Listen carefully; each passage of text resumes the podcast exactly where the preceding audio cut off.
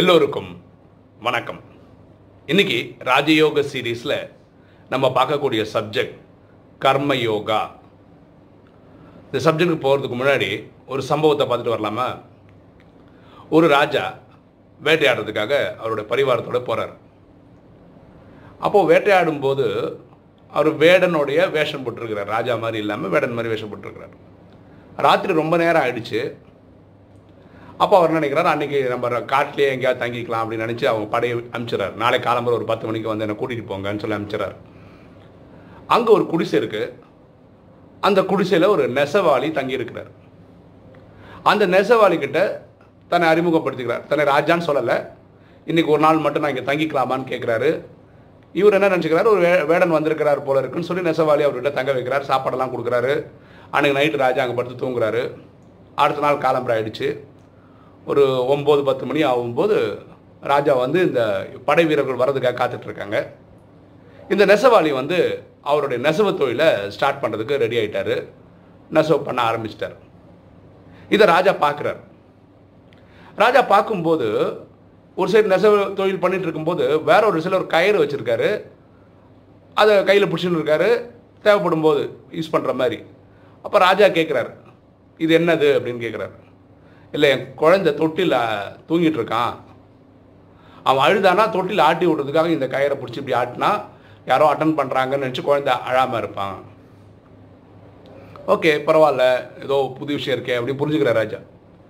அப்புறம் பார்த்தா வேற ஒரு கம்பு ஜன்னல் வழியாக வெளியே போயிருக்கு பார்த்துருக்க மாதிரி இருக்கு? அந்த கம்பை வச்சு சும்மா அப்படி அடிக்கடி ஆட்டினே இருக்காரு. இந்த கம்பு எதுக்கு? அப்படின்னு கேட்குறாரு இது ஒன்றும் இல்லை என் ஒய்ஃபு அவங்க அம்மா வீட்டுக்கு போயிருக்காங்க இன்றைக்கி ஈவினிங்குள்ளே வந்துடுவாங்க அவங்க வந்து தானியங்கள் காய போட்டிருக்காங்க. அந்த பறவைகள் வந்து எடுக்காமல் இருக்கிறதுக்கு அந்த கம்புக்கு முன்னாடி வந்து ஒரு கருப்பு துணி கட்டியிருக்கோம். இது அடிக்கடி ஆட்டும் போது பறவைகள் வராமல் இருக்கும். பரவாயில்லையே ராஜா ரொம்ப ரொம்ப ஸ்மார்ட்டாக இருக்காரு. வேலையும் நடக்குது குழந்தையும் பார்த்துக்கிறாரு வெளியில் தானியங்களையும் பார்த்துக்கிறாரு அப்புறம் பார்த்தா வயிற்றில் ஏதோ ஒரு பெல்லு மாதிரி கட்டி வச்சிருக்கிறார் இந்த நெசவாளி. இந்த பெல் எதுக்கு கட்டியிருக்கீங்க அப்படின்னு கேட்குறாரு என் வீட்டில் எலி தொல்லை இருக்குது இந்த பெல் சத்தம் கேட்கும்போது எலிகள் உள்ளே வராது. அடிக்கடி இந்த பெல் சவுண்டு கேட்டதுன்னா அது ஓடி போயிடும். ராஜா பார்க்குறாரு பரவாயில்லையே ஒரு தனி மனுஷன் ஒரே ஆள் வீட்டில் உட்காந்து இவ்வளோ வேலையை ஒரே டைமில் பார்க்குறாரு அப்போ பார்த்தா அந்த ஜன்னல் வழியாக ஒரு நாலஞ்சு பசங்க எட்டி பார்க்குறாங்க அப்போ கேட்குறேன் இந்த பசங்க யார்? வெளியிலேருந்து எட்டி பார்க்குறாங்க அப்படின்னு. கை தானே வேலை செய்யுது. அதனால் நான் என்ன நினச்சேன்னா இந்த பசங்க எனக்கு தெரிஞ்சு ஏதாவது சொல்லிக் கொடுக்கலான்னு சொல்லிட்டு நான் ராமாயண மகாபாரத கதைகள்லாம் இங்கேருந்து சொல்லுவேன். அவங்க உட்காந்து கேட்பாங்க. ஓ இது வேற நடக்குதா இடையில? ரொம்ப சந்தோஷப்பட்டார் ராஜா. சரி அப்படிதான் சொல்லி தரீங்க. அந்த பசங்களை வீட்டுக்குள்ளே கூப்பிட்டுக்கலாம்ல. வெளியே வச்சு ஜன்னல் வழியாக நின்று கேட்க வைக்கிறீங்களே அது என்ன அர்த்தம்? இல்லை இல்லை நான் வந்து நெசவு தொழில் கூட இந்த பானை செய்கிற தொழிலும் பண்ணுறேன் அந்த பானைக்கான மண் தயாரிக்கணும்ல. அந்த மண் வந்து போட்டு அந்த களிமண் இல்லையா? அதை வந்து மெதிச்சு மெதிச்சு அதை வந்து ஒரு பருவம் கொண்டு வரணும்ல. அது கீழே இருக்குது அந்த பசங்க அதை மெதிச்சுனே இருக்காங்க.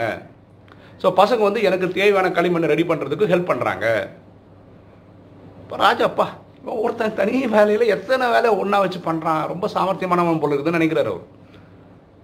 ராஜாக்கர் ராஜா இல்லை வேறு ஏதாவது இருக்கான்னு?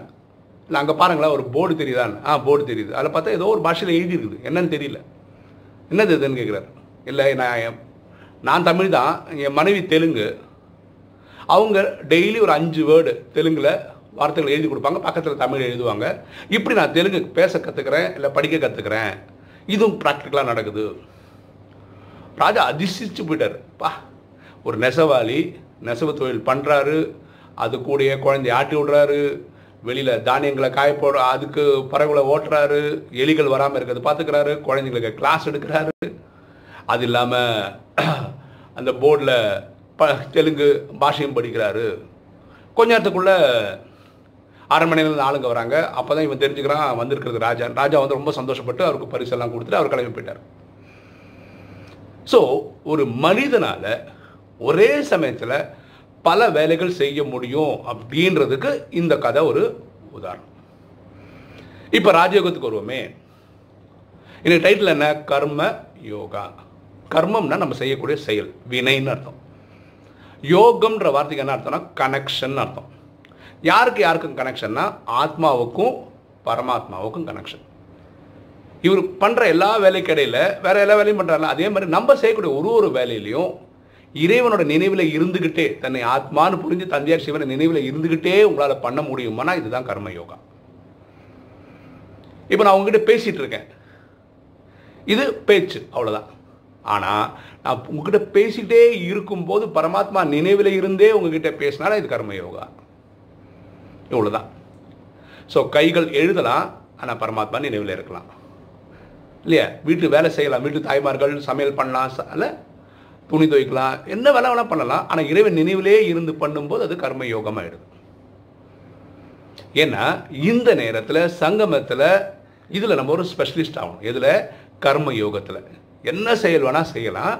செய்யும் போது பரமாத்மா நினைவிலேயே இருக்கணும். மன் மனா பவ தன்னை. ஆத்மானு புரிந்து தந்தையாக சிவனை நினைவு செய்யணும்.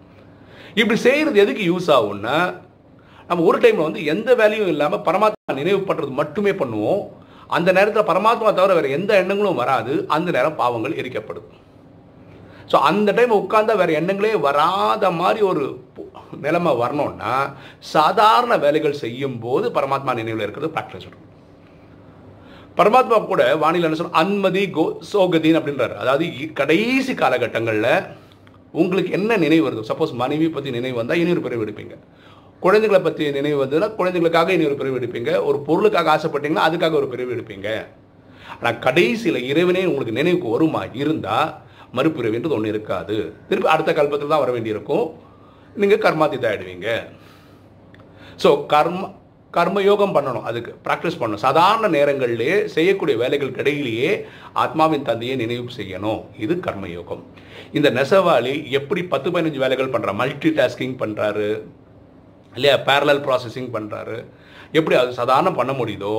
நம்மளும் இந்த இதுக்கு ஸ்பெஷலிஸ்ட் தான் எல்லாருமே. ஆனால் இது செய்யும்போது ஆத்மாவின் தந்தையை நினைவு செய்து செய்ய முடியுமா? இருந்தால் அது கர்ம யோகம் கர்மான்றது நம்ம செய்யக்கூடிய செயல் யோகம்ன்றது கனெக்ஷன் இந்த கனெக்ஷன் ஆத்மாவுக்கும் பரமாத்மாவுக்கும். இப்போது யூடியூப் பார்க்குற ஆத்மாக்கள் நீங்கள் கர்ம யோகம் பண்ணுறதுல அதாவது நீங்கள் செய்யக்கூடிய எல்லா செயலையும் பரமாத்மா நினைவு பண்ணுறதுல எந்த அளவுக்கு specialist fifty percent seventy percent ninety percent இப்படி பர்சன்டேஜ் போட்டால் தெரிஞ்சுக்கிறதுக்கு நல்லாயிருக்கும். ஓகே இன்றைக்கி வீடியோ உங்களுக்கு பிடிச்சிருக்கும் நினைக்கிறேன். பிடிச்சா லைக் பண்ணுங்கள் சப்ஸ்கிரைப் பண்ணுங்கள் ஃப்ரெண்ட்ஸுக்கு சொல்லுங்கள் ஷேர் பண்ணுங்கள் கமெண்ட்ஸ் போடுங்க. தேங்க்யூ